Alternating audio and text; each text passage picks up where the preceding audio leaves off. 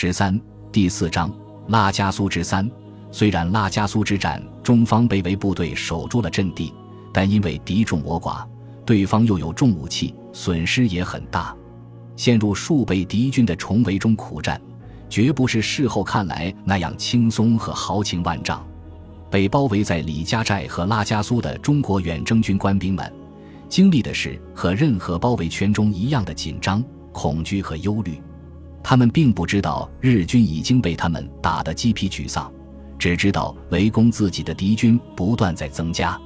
他们的防线在四面八方，任何一个点被敌军突破，结果都不堪设想。日军虽然在火力上无法压倒远征军，但在丛林中到处部署着精锐的狙击手，这些狙击手准确的火力强烈阻碍着中国军队任何突围和联络的努力。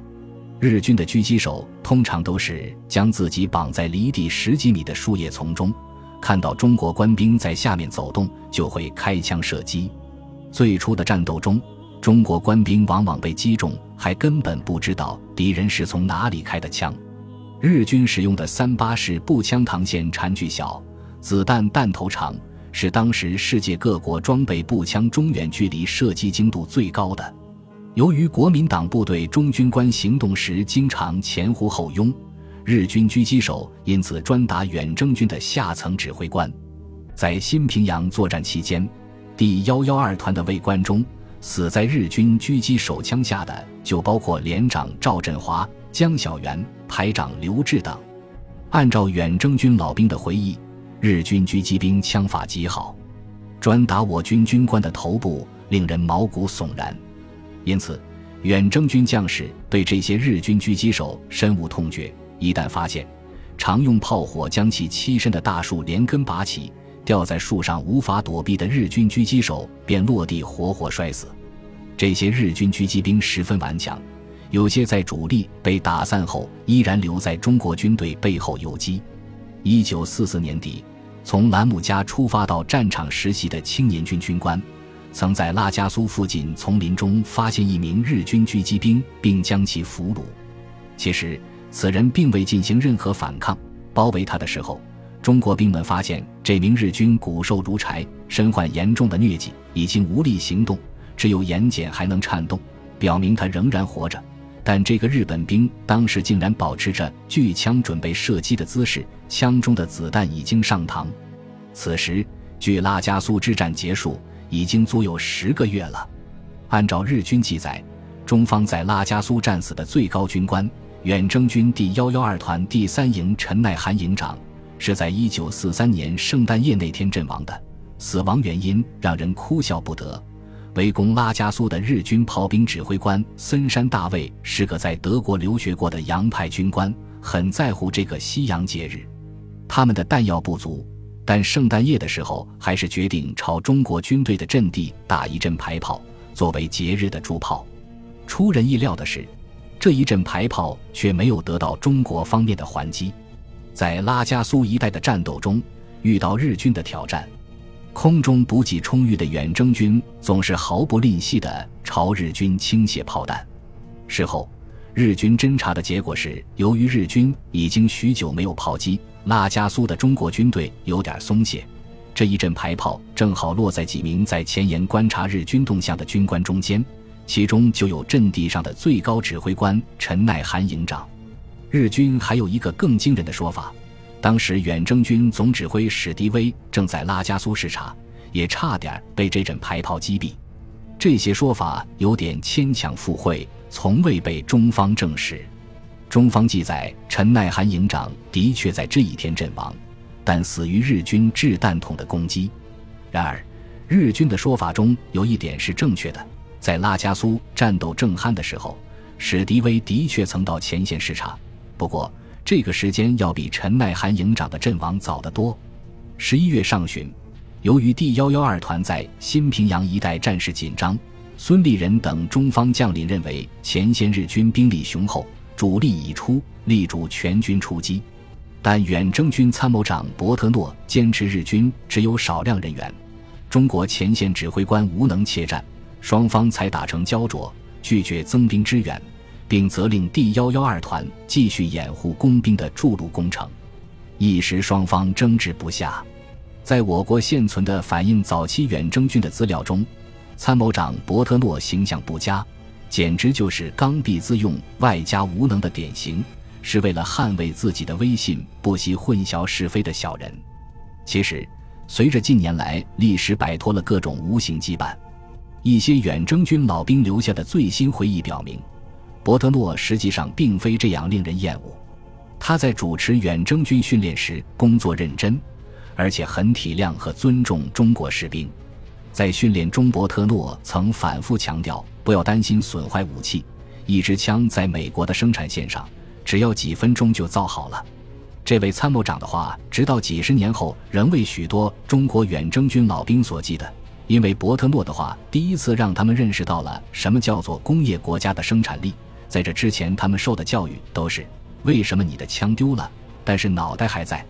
事实上，进军缅北的远征军武器供应的确非常充足，这多少养成了一些官兵大手大脚的习惯。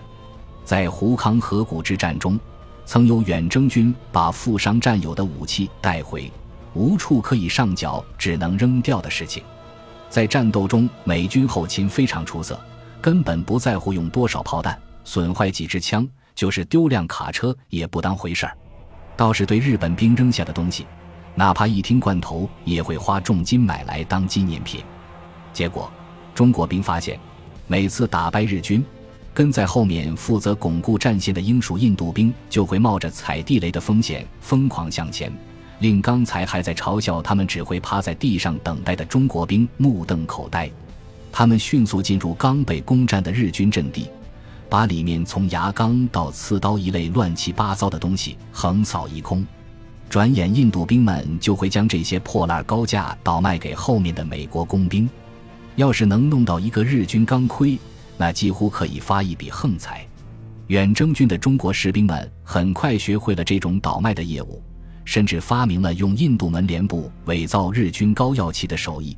估计今天那些美国兵后裔收藏的祖辈征战纪念品。还有不少是当年中国兵制造的赝品吧。伯特诺让一些中国军官不满，主要就是因为这次关于日军兵力的争执。出击新平阳的时候，伯特诺代理远征军的指挥，由于他固执不派援军，前线的陈明仁团长不得不和几倍于我的敌军死打硬拼，遭受了完全可以避免的损失。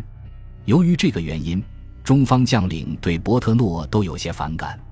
不过，这更像是一种工作上的矛盾，双方关系并非如一些远征军将领报告中那样矛盾尖锐。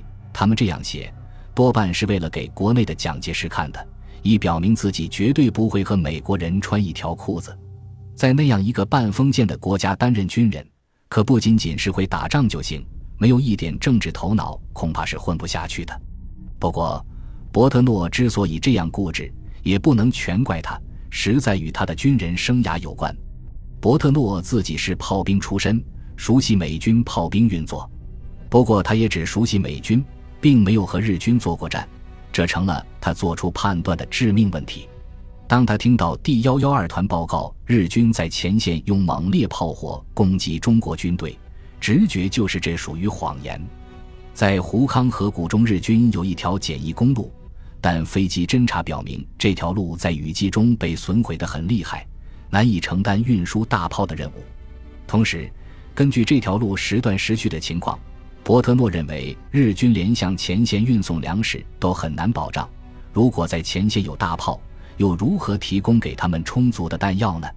当然，日军也不可能在前线投入大量兵力，因为日军那样大概会把自己的士兵饿死的。史迪威中将的儿子小乔，史迪威上尉也在缅北远征军中任职。他回忆，当时伯特诺曾以此为据，与史迪威争得面红耳赤。看来，并非是为了维护自己的威信，而是真的认为判断没有错误。争论的结果，步兵出身的史迪威还是选择相信百特诺的判断。伯特诺将军确实没想到日军在前线的确有人饿死。